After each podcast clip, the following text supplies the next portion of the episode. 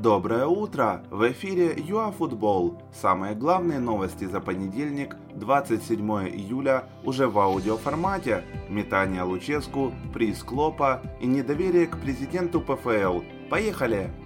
Вчера днем появилась информация, что Мирча Луческу подал в отставку с должности тренера «Динамо», якобы из-за натиска киевских фанатов.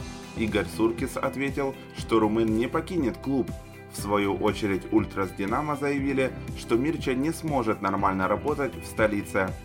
24 клуба ПФЛ желают на следующей конференции рассмотреть вопрос отставки Сергея Макарова. Причина – непрофессионализм президента. В июне во время внеочередной конференции ПФЛ 20 клубов уже подписали коллективное обращение про отставку.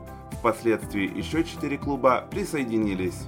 Президент Олимпика Владислав Гельзин рассказал, что не отказался от идеи о возможном слиянии Донецкого клуба и Черноморца. Ждем, не все зависит от нас. Возможности есть, желание огромное. Хотим переехать в Одессу и быть командой, которую заслуживает город, отметил Гельзин. Бывший игрок «Динамо» Никита Кравченко перейдет в «Колос» из Ковалевки. Он намерен подписать контракт на постоянной основе. 23-летний футболист последние полгода провел в аренде в Олимпике, где сыграл 12 матчей. Юргену Клопу вручили приз как лучшему тренеру АПЛ в сезоне. Немецкий наставник впервые за 30 лет сделал Ливерпуль чемпионом Англии.